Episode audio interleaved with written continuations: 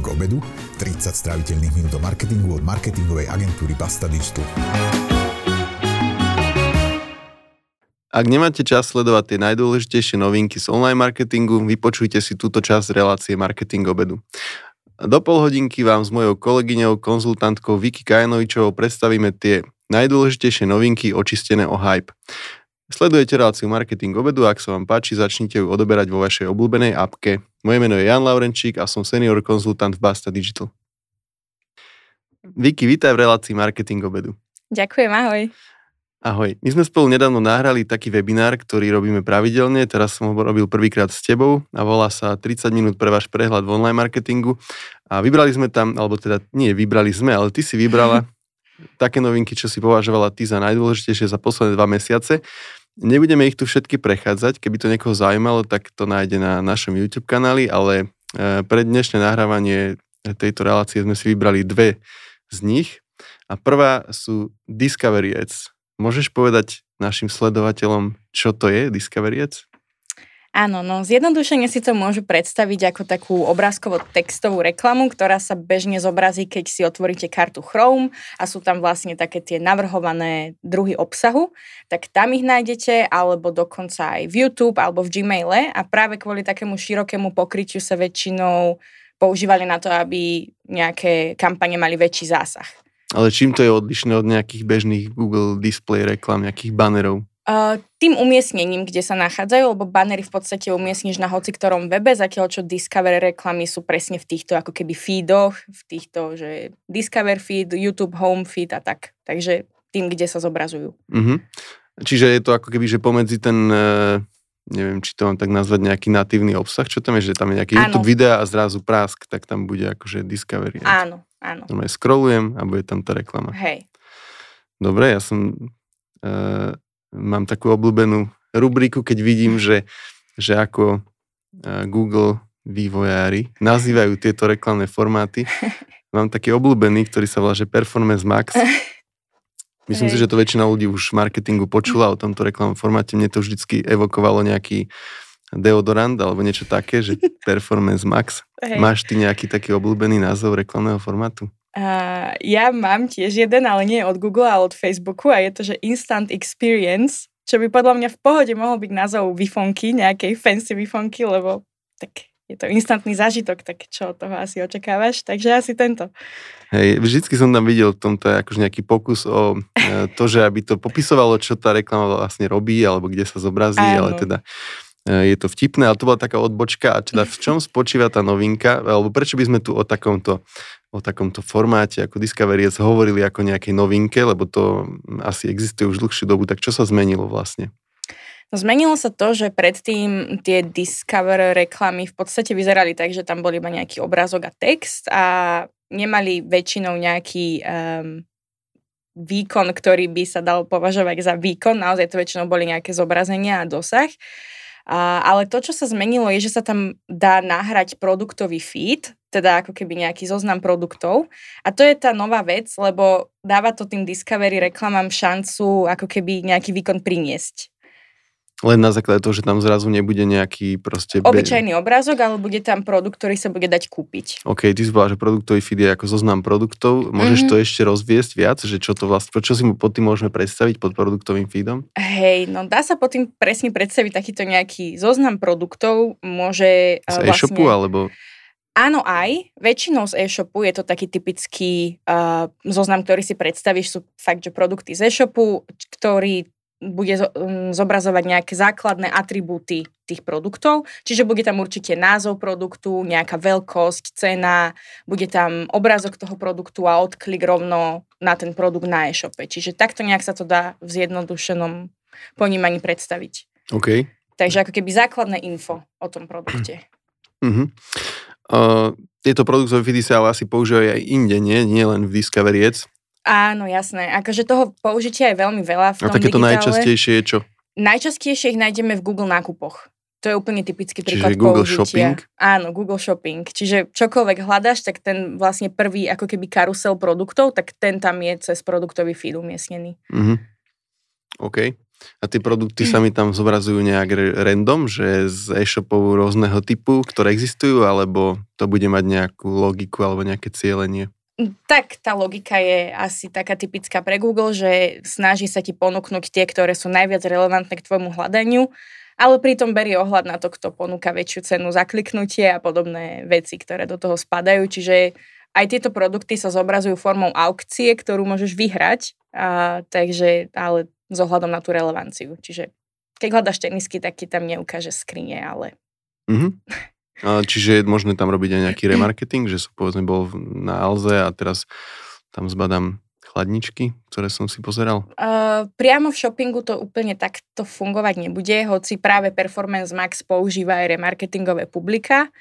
Uh, ale áno, dá sa takto aj remarketing robiť, hej. Čiže... Mm-hmm. Predpokladám, že pre tých zadavateľov reklamy ten produktový fit, teda takých tých, ktorí ho používajú, povedzme, že najmä e-shopy, mm-hmm. Tak to nie je nejaká novinka. Uh, hovorila si, že sa používajú teda v shoppingu, teraz v Discovery Ads. Uh, používajú sa aj na sociálnych sieťach takéto veci? Áno, jasné. Vlastne kedykoľvek, keď vieš niečo kúpiť z Facebookovej reklamy alebo z Instagramovej, tak pravdepodobne ide o produktový feed, keď tam je normálne, že cena, názov, fotka, ale je ešte oveľa viacej tých použití. Napríklad produktové feedy nájdeš aj na Heureke, čiže na takýchto porovnávačoch, alebo na katalógoch, ako sú napríklad Favy, alebo dokonca na marketplaceoch. To napríklad teraz je taká novinka, že Kaufland Marketplace, už na iných uh, trhoch je to celkom zabehnuté, ale u nás je to novinka, že Kaufland ide na Slovensko s marketplaceom, tak aj tam sú vlastne tieto feedy. Takže fakt, že široké pokrytie a možno si to človek tak úplne neuvedomí, ale že je to všetko cez ten produktový feed. Uh-huh. A ten produktový feed e, teda e, ide o jeden, že vo všetkých na Facebook nahrám, ten, teda do Meta Ads nahrám ten istý ako do Google reklamného ekosystému, ako do Heureky, alebo musí ten e-shop vytvárať samostatné. No to by bolo krásne, keby to takto fungovalo, že jeden funguje pre všetko, ale nie je to tak. Vlastne každý, každá z tých platform má svoje vlastné technické požiadavky na to, ako ten feed má vyzerať. A sú iné určite pre Google, iné pre Facebook, úplne iné pre Heureku. A samozrejme vychádzajú z toho istého, že ten zoznam produktov je vždy ten istý, ale tie technické parametre alebo atribúty budú vyzerať inak podľa mm-hmm. platformy. Mm-hmm. Ja si pamätám ešte dobu, keď uh, sme tieto veci riešili uh, nie pomocou produktov, alebo inak to poviem, že tie reklamné systémy neumožňovali nahrávať produktové feedy, mm-hmm. ale musel si mať na to nejaký nástroj tretej strany. Naši kamaráti z agentúry riešenia mali taký, taký tool, ktorý do čoho si nahral produktový feed a tento tool nakrmil reklamný systém Google Ads tak, že vytvoril tam tisícky alebo 10 tisícky reklamných skupín pre jednotlivé produkty alebo kategórie, alebo čo už si tam nahral, nepamätám si, nebo, neviem, či to nebol nejaký AdBoost alebo niečo, neviem, proste uh-huh. ako sa ten tool volal, už nejakú dobu neexistuje. Ale teda fungovalo to inak, že vlastne tie mhm. reklamné systémy produktový feed neprijali, ale vlastne existovali zlepšovaky, vďaka ktorým vedel človek vlastne vytvárať desiatky reklamných skupín. No a teraz sa ale zdá, že bez toho produktového feedu sa už vlastne nejaký e-shop ani nezaobíde, nie? Áno, máš pravdu, viac menej nezaobíde, lebo ak by sa chcel zaobísť bez, bez produktového feedu, tak si veľmi, veľmi okresa miesta, kde sa dokáže so svojou reklamou zobraziť takže v podstate nezaobíde. Keď sa ešte vrátim k tým nástrojom, čo si spomínal, tak oni aj teraz fungujú, ale už sú také, že veľmi dostupné a sú také dva typy. Jeden je ten, ktorý používaš na to, aby si si ten feed upravil, aby vyzeral tak, ako tá platforma potrebuje. Potom uh, používaš ten nástroj, ktorý ti generuje desiatky, stovky, tisícky reklam a reklamných skupín. Tak ten prvý nástroj napríklad na úpravu feedov je povedzme Mergado. Ten používame my. A ten ti umožňuje v podstate na pár klikov prispôsobiť fit tej platforme. To znamená, že čo, že prispôsobiť, že... No, že napríklad si vieš e, jednoducho označovať produkty, že aké sú kategórie, alebo im vieš hromadne meniť názvy, že napríklad ak sa exportuje zoznam produktov, ktoré majú neprirodzené názvy alebo URLky nevyzerajú dobre alebo niečo podobné, tak si to vieš veľmi jednoducho upraviť, aby to vizuálne vyzeralo oveľa lepšie. Napríklad niekedy majú e-shopy produkty, produkty nazvané s nejakými číslami alebo niečo podobné. A to nechceš mať v tej reklame, chceš tam mať pekný názov produktu a vieš to vlastne hromadne na pár klikov upraviť. No a potom ten druhý nástroj, ktorý ti pomôže vytvoriť stovky reklam naraz, tak to je napríklad PPCB. A tam vlastne dáš ten hotový feed a on už si vlastne povyrába potrebné reklamné kampane podľa nejakej rozumnej štruktúry, ktorú mu dáš. Ak vás láka pracovať na digitálnom marketingu pre ambiciozne slovenské a európske značky, choďte na bastadigital.com lomka práca. Pre šikovných ľudí máme miesto stále. Um, myslím si, že obe tieto veci ten nástroj od agentúry riešenia dokázal, ak mm-hmm. si mhm. spomínam, že to bolo na tomto nástroji super, aj mňa to bavilo, si pamätám ešte, že uh, vtedy sa dali používať všelijaké, nechcem povedať, že automatizácie, ale také veci, ktoré ušetrili čas, že si vedel hromadne tie názvy upraviť, len musel mať človek na to trochu Filipa v úvodzovkách, mhm. aby vedel dať nejaký príkaz, ktorý to urobí naozaj, že zahrnie všetky možné výskyty alebo všetky možné scenáre proste e, zahrnie. No a teda feedy, dôležité, OK, chápem. A sú nejaké best practices, že čo by sme mali s tými feedmi urobiť, aby sme vlastne mali potom tie reklamy super funkčné a efektívne? Tak tie best practices sú minimálne tie úplne že základné technické požiadavky, čiže ty chceš, aby ten feed vyzeral tak, ako má pre tú danú platformu. To je úplne základ, lebo inak sa ti nezačnú ani poriadne zobrazovať tie produkty. No a potom všetko navyše, čo s tým feedom dokážeš robiť, uh, je len plus. Napríklad by si si vedel okrem tých požadovaných parametrov určiť nejaké svoje vlastné, napríklad marža daného produktu. Je to vlastne samostatný atribút a ten ti potom pomôže regulovať rozpočet podľa toho, koľko na tom produkte vieš zarobiť. Alebo si tam vieš pridať atribút, že zľava, to je nejaký, že sale price, myslím sa volá. A vďaka nemu potom Google dokáže urobiť automaticky takú vec, že keď povie, že ten produkt je v zľave, tak on ti škrtne starú cenu, dá ti tam tú novú a ešte ti tam dá štítok, že je v zľave. Ak ten atribút nepoužiješ, tak sa ti tam zobrazí iba zľavnená cena, takže nebude vyzerať až tak atraktívne na kliknutie a tak. Čiže dá sa napríklad toto použiť. Alebo si vieš ten feed ozvláštniť tým, že tam budeš pridávať hodnotenia, alebo veľa e-shopov si na nejakom princípe zbiera hodnotenia cez nejaké nástroje, ktoré sú implementované na webe a vieš tie hodnotenia dostať rovno k produktu. Takže za, opäť vieš pritiahnuť tú pozornosť na ten tvoj produkt, tak bude mať akože veľa hodnotení a pozitívnych, tak to bude v tom feede v nákupoch vyzerať lepšie, keď tento je hodnotený, dobrý a tak ďalej. Čiže je tam viac takýchto vychytávok, alebo vieš si nechať urobiť nejaký audit toho feedu, napríklad cez to Mergado, že, že či je technicky v poriadku, ako asi bude vyzerať a ľahko ti to identifikuje nejaké chyby. Takže dá sa s tým pohrať, dá sa vylepšovať a tak ďalej. Mm-hmm, také základné veci ako to, že aby som tam mal iba produkty, ktoré sú na sklade a niektoré nie no, sú. Jasné. To asi nie je vychytávka, to je asi must. To je asi must, hej.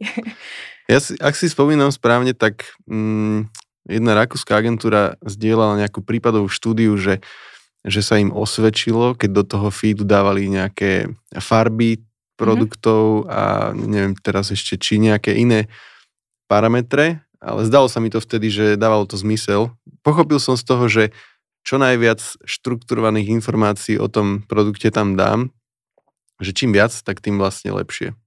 Áno, to je hlavne kvôli tomu, že je to podľa mňa aj celkom prekvapivé, ale napríklad farba alebo veľkosť nie sú povinné atribúty, ktoré k produktu musíš zadať. No a keď ich tam zadaš, tak dokážeš sa zobraziť aj na veľmi špecifické hľadania toho človeka a vieš mu tak vlastne najviac relevantný výsledok, lebo keď niekto hľadá čierne minišaty veľkosti M, tak ak tieto atribúty máš, tak budeš najrelevantnejší pre to zobrazenie. Mm-hmm. Takže áno čím viac uh, takýchto štrukturovaných informácií, tým lepšie. Jasné.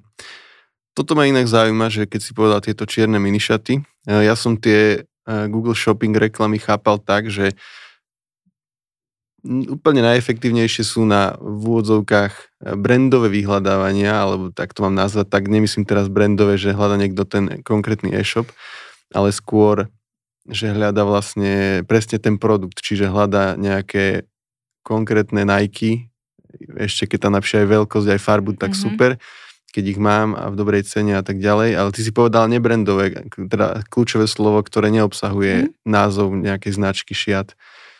Takže sú tieto shopping reklamy efektívne aj v takýchto situáciách? Áno, samozrejme. Aj sa bežne zobrazujú v takých Aj situáciách? sa bežne zobrazujú, áno. Dokonca tam nenájdeš iba, že jeden konkrétny e-shop, napríklad by si si tam mohol predstaviť povedzme Zaru alebo hm ale najviac to využívajú e-shopy, ako sú napríklad Zalando alebo About You, lebo oni vlastne tie produkty majú často veľmi dobre kategorizované, veľmi dobre označené a veľakrát oni sú tam prvé v ponuke na takéto ako keby všeobecné hľadania. Mhm.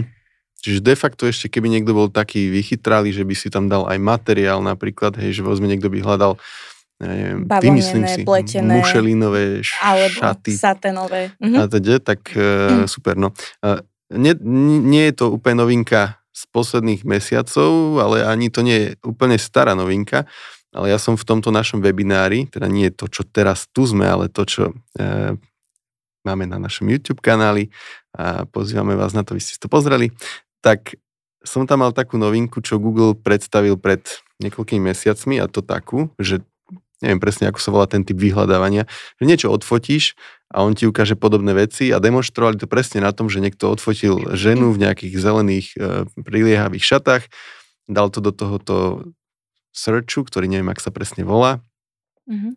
túto fotku Google tam. Lens, podľa mňa. Presne tak, presne tak. A ja už mám právo si nepamätať takéto veci, ale ty si mladšia oveľa, jak ja, takže ty si to máš pamätať.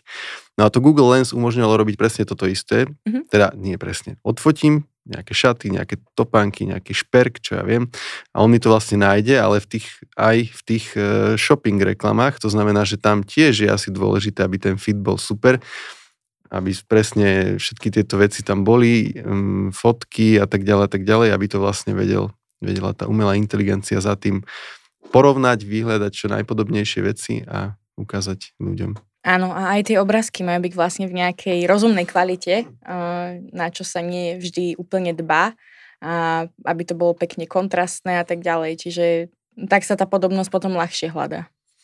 Áno, to asi odlišuje tie úspešnejšie e-shopy od Mhm. tých neúspešnejších, že dokážu si nájsť ten čas, tú kapacitu na to, aby aj to nafotili kvalitne, aj to popísali kvalitne a tak ďalej a tak ďalej. Presne. No a my sme sa bavili o e-shopoch, ale ja sa s tým neuspokojím, pretože mne sa zdá to, tento istý systém aplikovateľný, teda tie feedy na veľa iných typov firiem, značiek, napríklad cestovné kancelárie a pobyty. Mhm. Existuje toto, dá sa to využiť aj pre cestovky napríklad? Uh, dajú sa feedy použiť aj pre cestovky, ale možno stojí za to si povedať trochu taký rozdiel, uh, lebo ten produktový feed, ktorý bežne používaš v kampaniach v nákupoch, tak vlastne podmienka tých kampaní v nákupoch je, aby si si dokázal tú vec naozaj že kúpiť a zaplatiť na tom webe. Mala by byť nejakým spôsobom hmotná a mal by si si ju vedieť nechať doručiť. A toto napríklad využívajú naše zľavové portály, že oni keď vlastne promujú tie svoje pobyty, tak ty si ako keby kupuješ poukaz na ten pobyt, čo je už hmotná vec s nejakou určenou platnosťou a dá sa to teda považovať za produkt. A zároveň sú zľavové portály asi uh, jediný druh webov, ktoré inzerujú na pobyty týmto spôsobom, že sú aj v Google nákupoch, ale štandardne to u nás nevidíš. A, a to práve kvôli tejto podmienke, že naozaj to musí byť hmotná vec. A to platí som... ale aj pre tie ostatné veci, ako napríklad tie Discovery Ads, alebo len ten nie, shopping? Nie. Uh, sú vlastne, to, k tomu sa chcem dostať, že sú rôzne druhy tých feedov a keby som takto napríklad chcela promovať pobyt z nejakých kúpelov, na ktorý nedostanem poukázanie nič podobné, ale viem si ho napríklad rezervovať cez web, tak urobím to síce cez ten feed, ale nebudem sa zobrazovať v Google nákupoch. A to je vlastne akoby ten rozdiel, že ten feed vieš použiť napríklad aj do Discovery alebo ho vieš použiť ako dynamický remarketing alebo niečo podobné. A tam tie podmienky sú potom iné. Čiže je to iba o tom, že sa už síce nezobrazíš v Google nákupoch, ale stále sa vieš zobraziť v nejakých feedoch a na nejakých iných umiestneniach a úplne to dáva zmysel, lebo aj pobyt, aj uh, ja neviem, čo to ďalej môže byť, výlet alebo dokonca nehnuteľnosti alebo niečo podobné, má zmysel zobrazovať formou feedov, lebo je to jeden produkt s konkrétnou cenou, Uh, takže dá sa to, len to teda nebude zobrazené v Google nákupoch, lebo asi si nevieš úplne kúpiť byt na e-shope, ale vieš ho vidieť niekde inde zobrazený. Mm-hmm. Čiže takisto je nejaká realitka alebo ne, Mhm. portál s nehnuteľnosťami môže Áno. toto využívať de facto ktokoľvek, kto má nejaký zoznam niečoho, čo ponúka, ktorý je dostatočne široký na to, že sa to neoplatí potom realizovať nejako ručne, ale takýmto hromadným spôsobom cez nejaký feed. Áno, dá sa to. U nás to stále nie je úplne bežná forma uh, promovania, čo je podľa mňa škoda. A je druhá vec, že nebola dostupná v rovnakom čase ako na iných trhoch, ale napríklad na iných väčších trhoch sú už takéto feedy bežné. Napríklad sú aj také tie, že hotel ads a to sú vyslovene feedy pre reklamy na hotely, čiže keď si hľadaš ubytovanie, alebo si vieš cez feed zobrazovať nehnuteľnosti na prenájom, keď ideš napríklad do Grécka a hľadaš si nejaké ako keby Airbnb, nejaký byt na prenájom, tak on sa bude zobrazovať v takom feede na pozícii, ako by normálne boli Google nákupy, len to vyzerá trochu inak. Takže dá sa to a škoda, že to u nás nie je častejšie. Dúfam, že aj táto naša debata prispieje k tomu, že to častejšie bude. My to využívame radi, takže odporúčame to aj ostatným. A poďme sa prehúpnúť na ďalšiu novinku, ktorá bude možno, že tým milovníkom všetkých hypov sa páčiť, pretože sa týka umelej inteligencie. Ja zvyknem byť veľmi opatrný v téme umelej inteligencie a využití v marketingu, pretože som aktívny na Twitteri takmer denne de facto a vidím hrozne veľa ľudí, ktorí o tom píšu a 10 use caseov a teraz čo urobil zase Google so svojím BART a tak ďalej a tak ďalej a vidím, že to je hrozne veľa a že keď niečo je, je, keď je niečo hrozne veľa, tak ja začnem byť na to taký alergický trocha, začnem to zámerne prehliadať a potom čakať na to, kým to niekto iný sa naučí a ja sa to potom naučím. Ale teda, my sme v našom webinári hovorili o, o tom, že už aj slovenské médiá využívajú umelú inteligenciu a videli sme dva spôsoby využitia. Môžeš povedať o tom prvom, Mm-hmm, áno, no videli sme to u denníka N a on vlastne využil taký slovenský nástroj, sa volá Trollwall a on funguje takým spôsobom, že skrýva nejaké nenávistné komentáre alebo komentáre, ktoré obsahujú napríklad odkazy na dezinformačné weby alebo nejaké konšpiračné teórie a tak ďalej. A denník to využíva najmä pri moderovaní napríklad živých diskusí alebo kedykoľvek pod príspevkami, ktoré teda zväčša rozputajú celkom živú debatu. Čiže slovenský nástroj. OK. Uh, to je to prvé využitie. Úprimne poviem, že uh, na nejakú akože hygienu si to viem predstaviť využívať aj v marketingu. Nejaké značky to môžu využívať na svojich, neviem, či sa to dá aj na sociálnych sieťach, ale Dá, v podstate na stránkach e, my sme mali niekoľko klientov, e, kde sa vyskytovali takéto diskutabilné e, diskusie, často s nevhodnými komentármi a v podstate na to by tá stránka alebo teda tá značka potrebovala samostatného človeka, ktorý sa bude tomuto denne venovať, vlastne tomu manažovaniu diskusí a takto sa to dá vyriešiť v podstate automatizovanie. Jasné, že to má nejaké nedostatky, stále je to umelá inteligencia, takže nevie možno reagovať dosť promptne na nejaké aktuálne spoločenské témy, takže asi by mal ten nástroj problém skryť nejaký komentár, že Čaputová je americká agentka alebo niečo podobné, lebo on to nevyhodnotí ako nejakú že konšpiráciu alebo ne, nenájde tam nadávku, nenájde tam odkaz na niečo akože nevhodné. A, ale preto sa vlastne tomu chalani, čo to vyvinuli, venujú. Myslím, že to minimálne dvakrát mesačne nejako aktualizujú, aby poznal aj tieto aktuálne témy a vedel ich detekovať včas. Mm-hmm. Chápem. Oveľa zaujímavejšia je tá druhá. Tá druhá nie, ale ten druhý spôsob mm-hmm. využitia umelej inteligencie, ktorý použil denník N. A to je konkrétne taký, že vlastne každý článok, ktorý vypublikujú, tak nechali syntetickým hlasom nechať nahovoriť, ktorý využíva asi nejakú umelú inteligenciu. To znamená, že si môžeš pustiť audioverziu každého jedného článku. Počúvate audioverziu textu denníka N, ktorú načítal neurálny hlas. Shane Don, Slavkovský sa mi veľmi páči, ale obrancu ako Nemec tak ľahko nenájdete. Môžeš o tom povedať nejaké detaily? Uh, áno, viac menej si to popísal. Uh, v podstate teraz ktorýkoľvek kus obsahu, ktorý denník enda von, uh, obsahuje zároveň audiostopu, čiže nemusíš ho nutne čítať, ale vieš si ho pustiť v aute alebo proste kdekoľvek.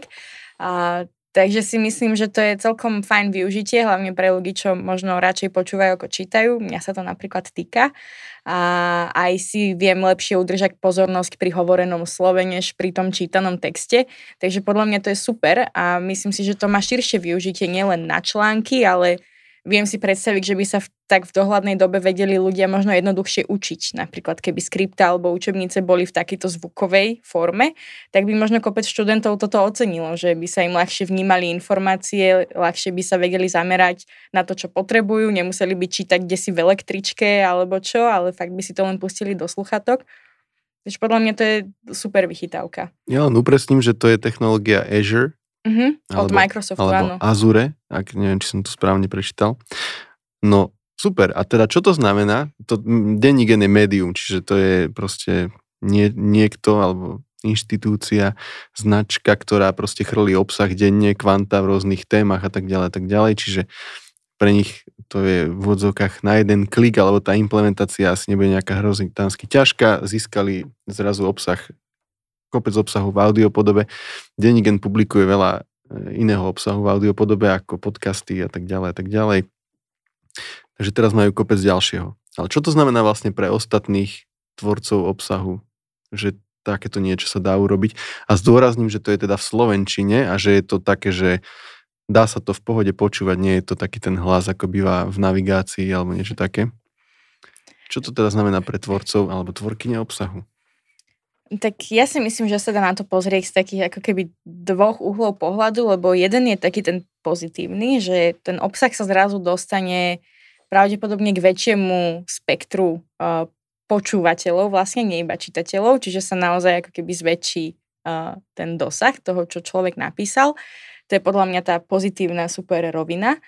A, a, ale ja tam vidím aj také možno nejaké bariéry v tom zmysle, že bude ten obsah oveľa náročnejší na nejakú štruktúru, lebo ten neurálny hlas potrebuje mať jasné inštrukcie, kde má dať akú pauzu, ako, akým spôsobom to prečítať. Čiže tá štruktúra bude, musí byť veľmi jasná, aby mm-hmm. to ten neurálny hlas správne prečítal. A takisto tam vidím druhú bariéru, lebo kopec obsahu je často doplnený nejakou jednoduchou vysvetľujúcou infografikou, nejakou tabulkou s dátami alebo niečo podobné. A ten neurálny hlas to neprečíta. To nie je niečo, čo by si vedel vstrebať inak ako tak, že si to pozrieš. A to je podľa mňa tá druhá bariéra, že ten text zrazu bude náročnejší aj možno na vysvetlenie nejakých možno dát alebo niečoho podobného. Mm-hmm. Môže byť. Um, my sme sa v minulosti, a to bolo fakt, že v dávnej minulosti zaoberali a jednou vecou, ktorá vtedy bola veľmi dôležitá, to bola prístupnosť. Veľmi dôležitá bola kvôli tomu, že vyšli nejaké zákony, ktoré e, dali povinnosť samozprávam na svojich web stránkach, aby boli teda prístupné a splňali nejaké, nejaké pravidlá. Prístupnosť to je to, aby si ten obsah vedel sa k nemu dostať každý, nielen e, v 100% zdravý človek, ale aj niekto so slabším zrakom, niekto, kto je slepý, používa čítačku a tak ďalej. To dnes sa už o tom veľmi nehovorí, ale bola to, nejakú dobu to bola téma. No a prečo to hovorím? Hovorím to kvôli tomu, že takéto veci ako tabulky alebo obrázky, tak aby ich čítačka obsahu, teraz nehovorím o neurálnom hlase, vedela vlastne interpretovať, tak ty musíš splniť nejaké veci a to znamená, že obrázok musí mať tzv. alternatívny text a titulok a tá čítačka potom, ona prečíta to, čo je v tom titulku, čiže číta, číta a potom príde k nejakému obrázku a povie, tak teraz nasleduje obrázok, na ktorom je vysmiatá rodina, bla bla bla, hej. Čiže aspoň nejakú hodnotu z toho má, potom príde ku tabuľke a tam má nejaký caption, ak, si, ne, ak sa nemýlim, a tam zase je napísané, že tu je tabulka s, neviem, s vývojom minimálnej mzdy a potom ide graf, ktorom je bla bla bla, čiže ten musí mať správny popis a ten môže byť samozrejme aj taký, že, že bude aj vyčerpávajúci, čiže keby tam zrazu príde eh, k nejakému obsahu, kde bude napríklad vývoj preferencií politických strán, tak ten caption tej tabulky môže byť taký, že povie smer má toľko, hlas má toľko, neviem čo, a povie prvých piatich, ostatné nájdete v článku a tak ďalej. Čiže asi toto mm, sa dá nejakým spôsobom zvládnuť.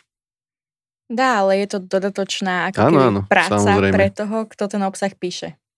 Plus, keď niekto tvorí obsah takým spôsobom, že nadpisy alebo podnadpisy tvorí tak, že to vienteruje, drbne tam bolt a ide ďalej, tak to tá umelá inteligencia, teda ten neurálny hlas nebude vedieť, že to je proste podnadpis asi, teda to prečíta len tak, ako keby medzi rečou, Mhm. nejak to nezdôrazní a tak ďalej. No. Hej, A tie, si- tieto čítačky vedeli okrem iného aj to, že eh, keď si používal správne medzititulky, čiže podnadpisy a nezaujímal ťa niektorý odstavec, tak si povedal, že chod na, ďalší, chod na ďalšiu Mhm. časť a on preskočil celý na ďalší podnadpis a tak ďalej. Takže toto predpokladám, že sa bude možno týkať aj to, tejto vychytávky, no ale som ťa v niečom prerušil, chcela si niečo povedať. Iba som chcela povedať, že som si všimla na tých článkoch od denníka N, že keď sa napríklad používa spojovník, tak keď si to ten text čítaš, tak si tam prirodzene urobíš nejakú medzeru, lebo tam nie je len jednoduchá medzera, ale že taká fakt, že dlhšia pomočka, alebo teda spojovník.